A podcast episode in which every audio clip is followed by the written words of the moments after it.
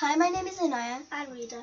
If you don't know what the states of matter are, Today we're going to give you some information about the states of matters. well, they are solid, like gases, and liquids.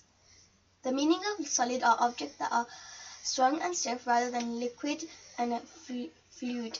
They also contain particles arranged in a lattice structure. The meaning of a gas is a substance that is in a gaseous or vaporous state of matter. A gas has no fixed shape or volume, it's just flying around freely. The meaning of liquid is a type of matter which, with a specific properties that make it less rigid than a solid but more rigid than a gas. Now we're going to tell you uh, some facts about them. In solids, the particles are tightly packed together, for example, ice. Liquids particles have more more movement, for example water.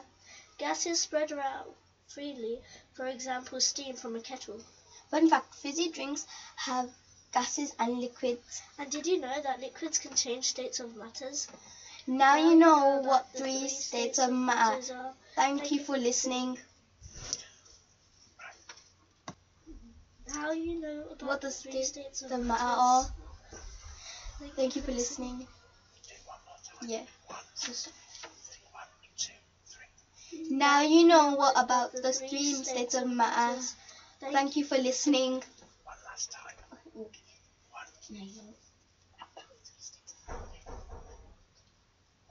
two, three.